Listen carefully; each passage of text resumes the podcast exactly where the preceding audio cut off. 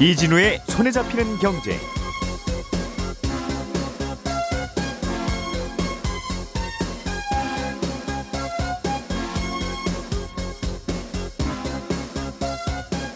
안녕하십니까 이진우입니다. 9월부터 건강보험료 계산법이 바뀝니다. 아, 많이 벌면 좀 더 많이 내고 적게 벌면 적게 내는 쪽으로 좀 구조가 강화되는 건데요. 구체적으로 어떻게 달라지는 건지 살펴보겠습니다. 전통시장 보호를 위해서 대형마트들은 요즘 한 달에 두 번씩 문을 닫고 또 그날은 어, 온라인 배송도 금지하고 있습니다. 그런데 정부가 이건 좀 과한 규제라고 보고 어, 온라인 배송은 허용하는 쪽으로 규제를 좀 완화할 방침이라는군요. 어, 어떤 식으로 규제를 완화한다는 건지 이것도 좀 들어보겠습니다. 미국과 유럽 국가들이 러시아산 원유 가격에 가격 상한제, 매수 가격 상한제를 도입한다는 소식도 있어서요. 간단히 좀 들어보겠습니다. 6월 30일 목요일 손에 잡히는 경제 바로 시작합니다. 우리가 알던 사실 그 너머를 날카롭게 들여다봅니다. 평일 아침 7시 5분 김종배의 시선 집중.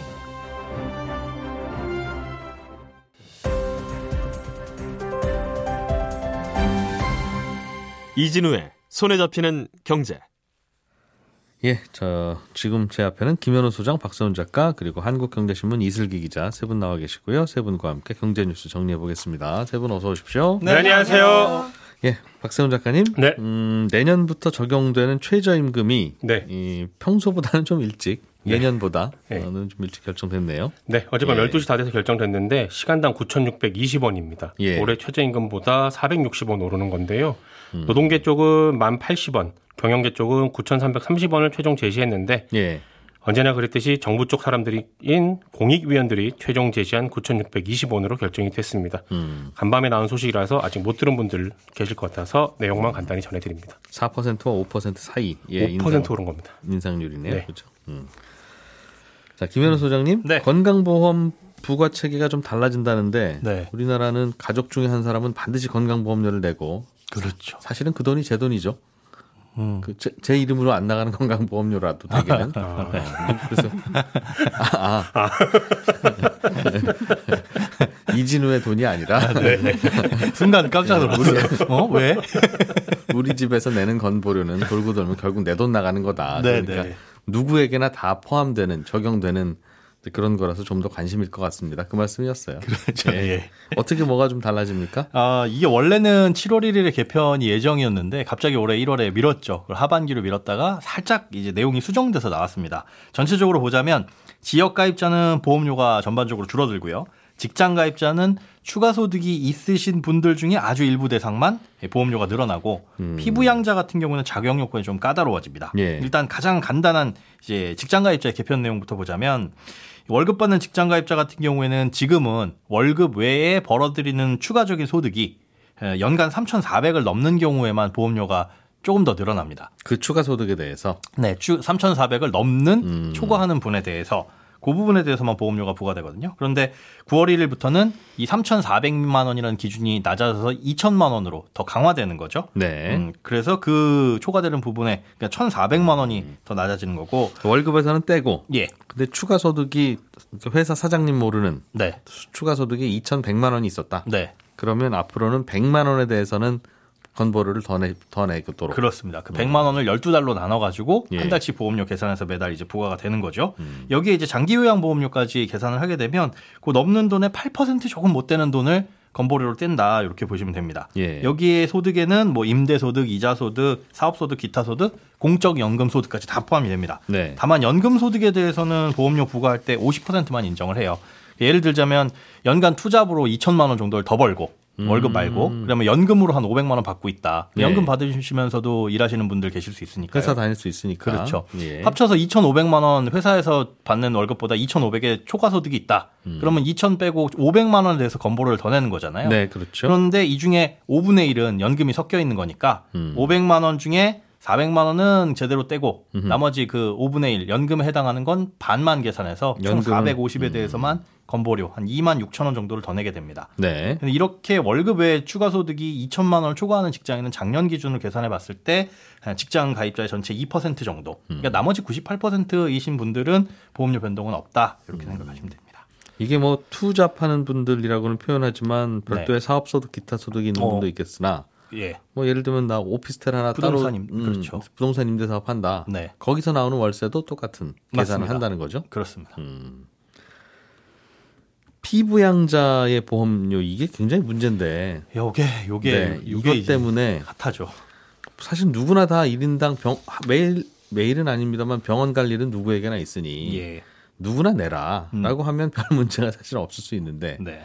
누구는 그냥 피부양자로 얹혀서 어 공짜로 병원을 다닐 수 있고 네. 지금 제도가 그렇죠. 그렇습니다. 누구는 이제 그거 안 됩니다. 내셔야 됩니다가 되니까 네. 갑자기 내셔야 되는 분들 입장에서는 야 이거 뭔가 하는 생각을 하게 되는 거죠. 그렇습니다. 특히나 갑자기 내셔야 되는 분들 입장에서는 소득이 끊어져 있는 상태일 거고 음. 노후일 가능성이 높고 네. 그 노후 준비를 아까 말씀해주신 월세, 임대소득으로 좀 준비를 해두신 분들도 계실 텐데 음. 이런 부분에 있어서 좀 강화되다 보니까 갑자기 보험료를 내실 분들이 계세요. 네. 아, 원래 당초 개편안에서는 이제 소득은 천만 원이 넘으면서 재산과표 3억 6천만 원을 넘으면 지역가입자로 전환되게 됐었는데 이게 네. 집값이 너무 오르다 보니까 음. 요 기준은 그대로 두기로 했습니다. 5억 4천. 공시가 5억 4천이니까 뭐 대략적으로 음. 6, 6 7억 정도, 어, 9억 정도겠네요. 60%를 가정하면. 지금도 5억 4천 넘는 공시가 갖고 있는 재산 있으시면 그때부터는 건보료를 내도록 아, 소득이 천만 원이 근데 넘어야 됩니다. 두 가지 조건 모두 갖춘 경우에 그렇습니다. 근데 이거를 기준을 더 낮추려고 하다가 네. 아예 그냥 안 낮춰도 되겠습니다 했다는 거죠. 그렇죠. 그 기준으로 하는 집값이 올라와 버리니까 그렇게 음. 예. 돼버린 겁니다. 예.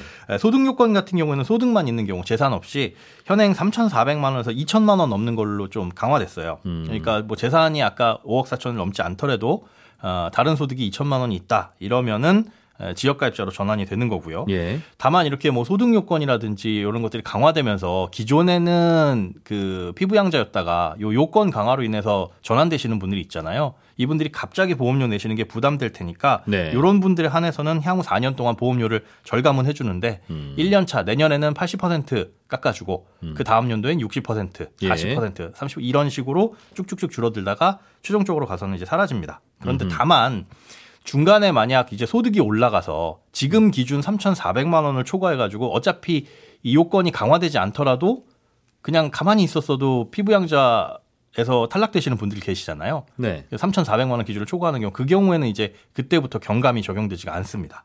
그러니까 예를 들어 지금 소득이 3천만 원이신 분들은 네. 3,400 기준으로 했을 때 피부양자 탈락이 아닌데 네. 기준이 바뀌면서 피부양자에서 탈락되잖아요. 기준이 이제 9월부터는 2천만 원으로 낮아지니까. 그렇습니다. 음. 그래서 3천을 벌고 계신 분들은 그 기준이 낮아지는 바람에 음. 에, 건강보험료를 내게 되는데 네. 그런 분들은 이제 보험료 경감을 해주다가 5년차 슬라이딩을 해주는데 5년 동안. 그렇죠. 네. 그런데 3천만 원이라는 소득이 쭉 올라가가지고 중간에 3,500이 됐다. 네. 그럼 3,400을 초과한 거죠. 이러면 어차피 기준이 강화 안 됐어도 내셔야 됐었던 상황이니까. 그렇죠. 음. 그런 상황에서는 그때부터는 이제 보험료 경감 대상에서 제외됩니다. 그러니까 추가 어, 소, 소득이 은퇴하셨지만 소득이 연 3,400만 원 넘는 분은 네. 그냥 갑자기 건보료 많이 늘어나도 예.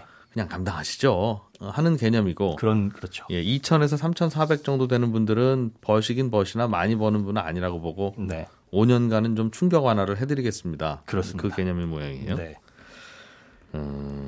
문제는 이제 2,000이 넘고 3,400이 넘으면 어느 정도 소득이 있는 거니까 네. 건보료를 뭐 내라고 하면 내는 게 맞는데 문제는 그 2,000에서 3,400 정도 되는 그 소득에 대해서만 건보료를 내라고 하면 그래 버니까 내야지. 그렇죠. 이게 월급 받는 거니까 뭐 내야지 어떡하겠어라는 건데 갑자기 자동차도 근데 좋은 거 있으시고 음. 시골에 땅도 있으시고 이러면서 2, 3, 한 2, 3천만 원을 더 버는 것에 따라서 갑자기 건보료가 늘어나니까 지역 가입자라는 이유로 심지어 그 부부라 부부일 경우에는 나의 배우자가 갖고 있는 세대까지 다 포함을 하니까요. 예. 그러니까 갑자기 굉장히 크게 이게 좀 늘어나죠. 문제인 것 같아요. 그러니까 은퇴했지만 소득이 있으면 그 소득에 대해서는 월급 받는 분들처럼 내라. 네. 라고 하면 저항 없이 낼 텐데 맞습니다. 젊은 셀러리맨들은 월급에 대해서만 거두면서 네. 그분은 집이 두 채가 있어도 건보료는 안 건드리니까 맞습니다. 은퇴했다는 이유로 소득이 있으면 소득에 대해서만 물게 하지 왜 재산까지, 재산까지. 갖고 오냐 그래서 이런 반발이죠. 예, 그래서 그 부분은 이제 재산 요건을 조금 줄이고 보험료를 부과하는 대상을 소득 쪽으로 소득 기반으로 강화하겠다는 게 이 건강보험료 개편인데 그 완벽하게 소득 기반에만 되지는 않습니다. 일단 이게 지역가입자의 건보료도 이렇게 바뀌는 건데 어, 일단 지금 현재 지역가입자의 보험료는 소득을 구간으로 나눕니다. 짜잘한 구간으로 나눠서 그 구간별로 점수를 매기고 점수별로 또 건보료를 매겨요. 그런데 이렇게 복잡한 구조가 9월부터는 사라지고 그냥 직장 가입자 마찬가지로 소득 곱하기 6.99%. 네. 어, 그리고 거기에 이제 장기요양 보험료 이렇게 내기 때문에 보험료가 굉장히 심플해집니다. 그리고 어, 낮은 소득 구간 3,860만 원 연간 3,860만 원 이하인 소득 구간에서는 지금보다 건보료가 좀 줄어들고 그걸 넘으시는 분들은 약간 늘어날 수 있습니다. 그리고 재산에 대한 공제, 그러니까 재산 요건을 조금 없애는데 재산에 네. 대한 공제, 지금은 구- 재산 구간별로 나눠서 이것도 500에서 1,350만 원을 공제를 해줘요 일부. 아, 그런데 그 공제 금액이 그냥 일괄적으로 5천만 원으로 늘어나고, 그러니까 집값이 뭐 5억이다 그러면 5천만 원 빼고 어, 4억 5천에 대해서만 건보료를 부과를 하는 거죠. 아, 그리고 여기에 만약에 부채가 있다. 주택 관련된 부채가 있으면 그 부채도 추가적으로 차감을 해줍니다. 5억짜리 집이지만 난 이건 3억 빚입니다. 네. 그럼 실질적으로 이분 자산은 2억인 셈이잖아요. 그거는 다주택자에게도 적용됩니까? 아닙니다. 1주택자 혹은 무주택자인 경우에만 알겠습니다. 예, 그 기대만 적용이 되고 또 자동차에 대한 보험료도 바뀌는데 예. 지금은 1600cc 이상이면 혹은 1600cc는 안 되더라도 4천만 원이 넘어가면 지금 가액 기준으로 네. 그러면 건보료가 그 차에 대해서 부과가 되는데 음. 아, 9월부터는 그냥 차량 가액만 따져서 4천이 넘어가면 부과가 됩니다. 음. 근데 친환경 차량인 전기차 같은 경우에는 웬만하면 4천은 넘어가죠.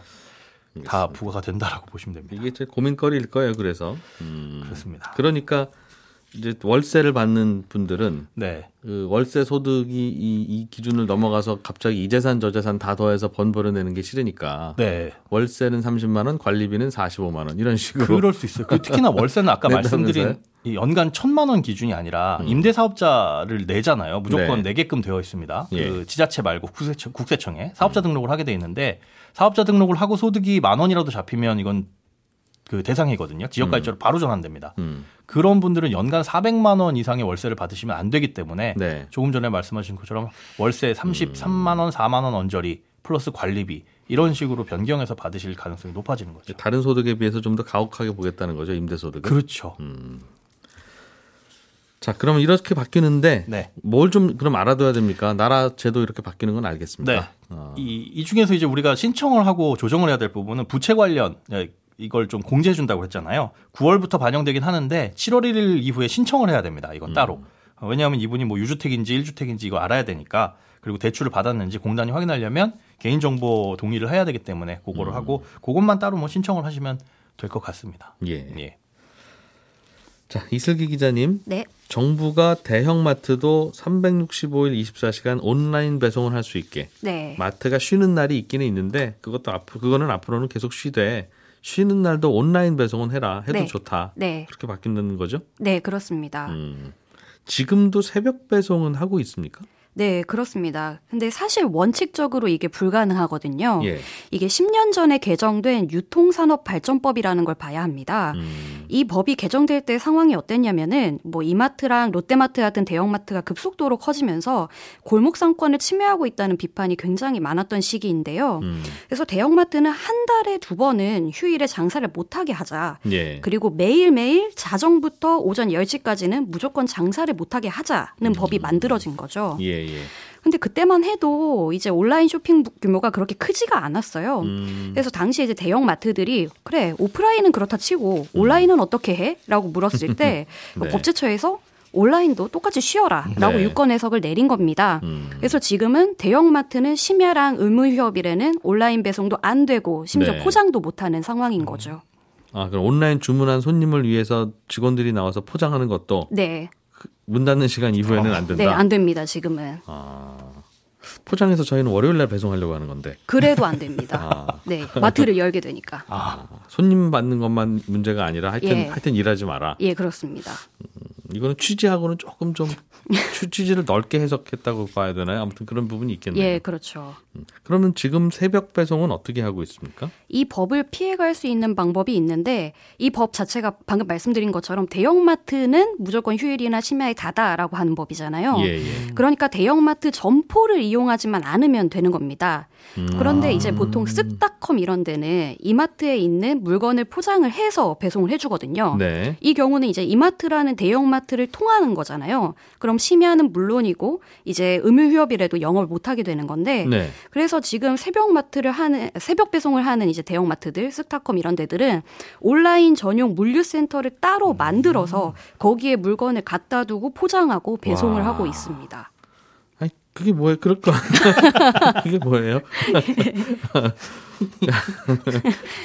휴일날 그 온라인 쇼핑, 온라인 배송도 하지 마라 그러면 예. 그 휴일날 도착하는 것까지 하면 그것 때문에 전통시장 안 가실 수 있으니까 취지와 어긋나니 예. 그거는 하지 말아라. 월요일날 도착하는 거 어떡하냐. 그러면 네. 일요일날 작업은 해라 했어 했으면 합리적일 것 예. 같은데 예. 그럼 그걸 막아놓고 예. 예. 그 대신 그 일을 어디 다른 창고에서 하면 되고 예. 예. 그렇습니다. 어, 대형 마트 물류 그. 매장에서 하면 그건 안 된다. 예. 예. 그렇습니다. 야 알겠습니다. 지금 그러면 온라인 쇼핑 회사들이 하는 거하고 비슷하게 하고 있다는 거군요. 지금 대형마트도. 예, 똑같습니다. 네, 네. 그 쿠팡이랑 마켓컬리 같은 경우에는 음. 원래 점포가 없는 회사들이잖아요. 예. 그러니까 이 회사는 원래 물류 창고를 마련해야 했던 회사입니다. 음. 근데 그 물류 창고는 규제가 없으니까 쓱닷컴처럼 뭐 규제 신경 안 쓰고 365일 24시간 영업을 할 수 있었던 거고요. 네. 근데 대형마트 입장에서는 우리는 이미 마트 자체가 물류 창고인데 규제 때문에 이걸 못 쓰고 있는 상태인 겁니다. 음흠. 근데 안 그래도 이제 코로나 이후에 배송 시장이 커지면서 쿠팡과 컬리가 엄청 치고 올라오는데 음. 이거는 좀 불공평하지 않냐? 이런 예. 불공 불만이 나왔던 거죠. 음흠. 그래서 이번에 공정위에서 또 이 규제 개혁을 하겠다고 얘기를 한 게 새벽 배송 같은 건 소상공인이랑 업무 영역이 크게 겹치지 않는다. 그러니까 온라인 영업에 한해서만 의무 휴업이랑 영업 시간 제한을 풀어주자 이렇게 얘기를 한 겁니다. 이것도 이상해요. 사실은 막으려고 하면 그것서 장 보는 걸 내가 장 안 봐도 온라인 쇼핑으로 갖다 주는 게 그게 새벽 배송인데 예, 예. 새벽에 갖다 준다고. 네. 그건 또 소상공인이랑 안 겹친다는 건 뭡니까? 겹치긴 겹치지. 그죠, 네. 겹쳐도 뭐 어쩔 수 없습니다. 자유 자유시장 경쟁 체제에서 경쟁해야죠라고 하면 할 말이 없는데 예. 또 이건 또 안 겹친다고 하면 예. 그러니까 지금은 마, 대형 마트에서 대형 마트는 휴일날 문 닫, 닫으니까 닫고 그 마트에서 직원들 워크샵 좀 하겠습니다 해도 안 됩니다. 한다는 거죠. 워크샵, 어. 그렇죠. 네. 마트 열면 안 되니까. 열, 절대 문을 열면 안 네. 되는데 예, 그, 그 얘기라는 거예요. 네, 네, 그렇습니다. 대형 마트를 운영하면서 온라인 쇼핑도 같이 좀 하려는 게 모든 대형 마트 사업자들의 사업 방향이니까 요즘 예. 음, 좀 규제가 풀렸다고 볼 수 있겠네요. 그렇죠. 이제 풀려가는 과정인 거죠. 아직 예. 법 개정 이런 건 안 됐으니까요. 음, 네. 그렇군요. 법 개정을 하겠다는 겁니까 그러면? 이게 두 가지 방법이 있는데 네. 첫째는 말씀하신 것처럼 이제 유통 발전 산업법 자체를 바꾸는 겁니다. 음, 이거는 굉장히 명확한 근거를 마련할 수 있는 대신에 여야 합의가 필요를 해서 시간이 좀 많이 걸리는데요. 법 바꿔야 되는 거고. 예. 다른 한 가지 방법이 있는데 이거는 아까 이제 말했던 법제처 유권 해석을 다시 받아오는 겁니다. 음. 이제 최근 국회에서는 이 유권 해석을 다시 받아오는 쪽으로 의견이 모아지고 있다고 합니다. 음, 여야 합의 안 해도 되는 거니까. 예. 음. 대형마트의 휴무 일 요일을 좀 옮겨야 되겠다는 얘기도 나오는 모양이던데요. 네, 홍준표 대구시장 당선자가 최근 한 제안인데요. 네. 이 아까 유통발전 산업법을 보면 또 지자체장은 해당 지자체의 대형마트 휴무일을 옮길 수 있는 재량권이 있어요. 예. 이미 경기도 같은 경우에는 2014년쯤에 의무 휴업일을, 휴업일을 일요일에서 평일로 바꾼 적이 있거든요. 음, 그래서 이제 과거에 만들었던 법이 시대가 바뀌면서 약간 효용성에 대한 의문이 커지는 시기가 아닌가 싶습니다. 그 일요일 날 쉬면 그 수- 시- 시민들, 도민들이 너무 불편하다. 예, 그렇습니다. 마트가 일요일 예, 한 그냥 수요일쯤에 한번 쉬세요. 예, 예, 그렇습니다. 그럴 거면 취지가 이거 전통시장 보호한다고 만들었는데 예, 물론 두 마리 토끼가 다 안 잡히지만 굉장히 이것저것 어정쩡하네요, 그렇죠? 예, 그렇습니다. 알겠습니다. 박 작가님, 네. 음, 유럽 국가들하고 미국이 네. 러시아산 석유를 요즘 몰래 몰래 사고 있다면서요. 네. 제재는 한다고 하고 필요는 하니까. 그렇습니다. 근데 이제 사기는 사되 좀 싼 값에 담합을 해서 좀 싸게 사자. 그래야 러시아가 좀 더 힘들지. 네. 지금 같아서는 뭐 러시아가 점점 더 부강해지겠다 우리 때문에 네. 그런 얘기죠. 상한제 정한다는 건데 예. 상한제를 얼마로 할지는 안 정해졌고요. 말씀하신 것처럼 일종의 소비자 담합을 하자는 건데 소비자 담합을 해봐야 누군가가 깨버리면 그 담합 안 되는 거잖아요. 그래서 지금 나오고 있는 방안이 뭐냐면 러시아 원유를 정해진 가격보다 비싸게 사는 경우는 네. 그 원유를 실어 나르는 해운사에 비해 해상 보험을 제공 안 하겠다라는 겁니다. 그래서 결, 결국은 그 싼 가격에는 아, 비싼 가격에는 러시아산 석유를 거래 못하게. 그렇습니다. 그런데 문제가 있죠. 이게 어떤 식으로 하는 거냐면 아, 아직 완전히 알려지진 않았는데 그 보험사가 해운사한테 예. 니네 구매자가 러시아산 원유를 얼마에 구매했는지 구매 영수증을 반드시 첨부해라. 우리가 보고 네, 싸게 샀으면. 실어다 날라주고 네. 아, 보험 가입시켜주고 네. 비싸게 샀으면 보험 안 받아주겠다. 그렇습니다. 그럼 또 속여서 가짜 영수증 제출하면 되지라고 생각할 수도 있는데 네. 이게 워낙 보수적인 업계다 보니까 그냥 한번 하는 거야 뭐 속일 수 있는데 음. 앞으로도 계속 이게 되기 때문에 속였다가는 아. 속인 거에 대한 손실이 더 큽니다. 그래서 그 업계에서는 안, 안 하고 말지 그런 거짓말은 잘안 네, 한다. 큰일 그렇습니다. 나니까. 이런 방식으로 갈 건데 음. 요 방식에도 문제가 있습니다. 뭐냐면 보험사 입장에서는 어쨌든 선박이 자기네 고객이잖아요. 네.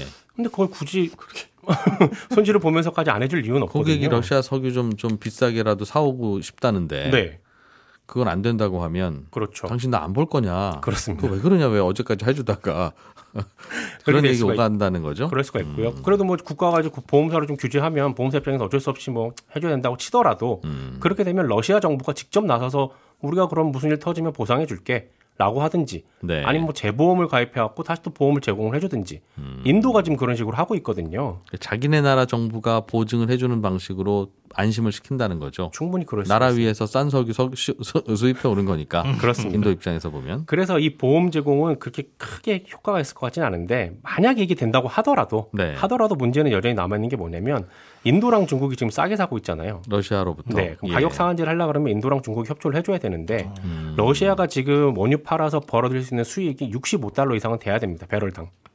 배럴당 음. 65달러 이상은 돼야 수익이 나옵니다. 65달러보다 싸게 팔 수는 없다 러시아가. 없습니다. 근데 지금 중국하고 인도가 수입하는 건 75달러입니다. 네. 그럼 65에서 75달러 사이로 상한제가 상한 가격이 정해져야 되는데 음. 65달러에 가까워지면 질수록 러시아는 안 팔 가능성이 높아집니다. 어차피 팔아봐야 우리가 남는 음. 것도 없는데 굳이 뭐하러 팔지? 라고 원유 공급을 줄일 수가 있거든요. 그렇게 되면 전 세계 원유값은 또 오르겠네요. 또 오르게 됩니다. 다른 데 가서 사와야 되니까. 그렇습니다. 음. 그렇기 때문에 이번 제재는 사실 크게 효과는 못 보고 선언에 그칠 가능성이 큰데 요 뉴스를 가만히 들여다보면 뭐가 재밌냐면 예. 처음에 러시아산 원유 강하게 제재해야 된다. 수입하면 안 된다. 라고 얘기했던 게 미국이었잖아요. 네. 그래서 유럽 국가들도 어쩔 수 없이 쫓아가고 있는 상황이었어요. 그래서 음. 올 연말까지 어렵게 어렵게 합의를 한 겁니다. 유럽 국가들끼리. 우리 러시아산 원유 줄이자라고.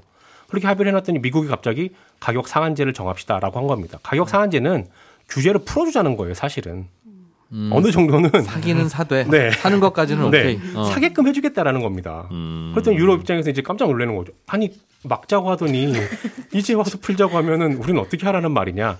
근데 이것도 유럽 국가들끼리 합의해야 되거든요. 상한제도요. 음. 그러다 보니까 유럽 입장에서는 고민이 더 커지게 된 거죠. 제- 남을 제재하려면 자기도 좀 불편해야 되는데 네. 쓰던 석유는 다 쓰면서 네. 말로만 제재하려고 하니까 제재가 잘 안 되죠. 그렇습니다. 소비를 줄여야 되는 건데 네. 그건 되게 어려우니까.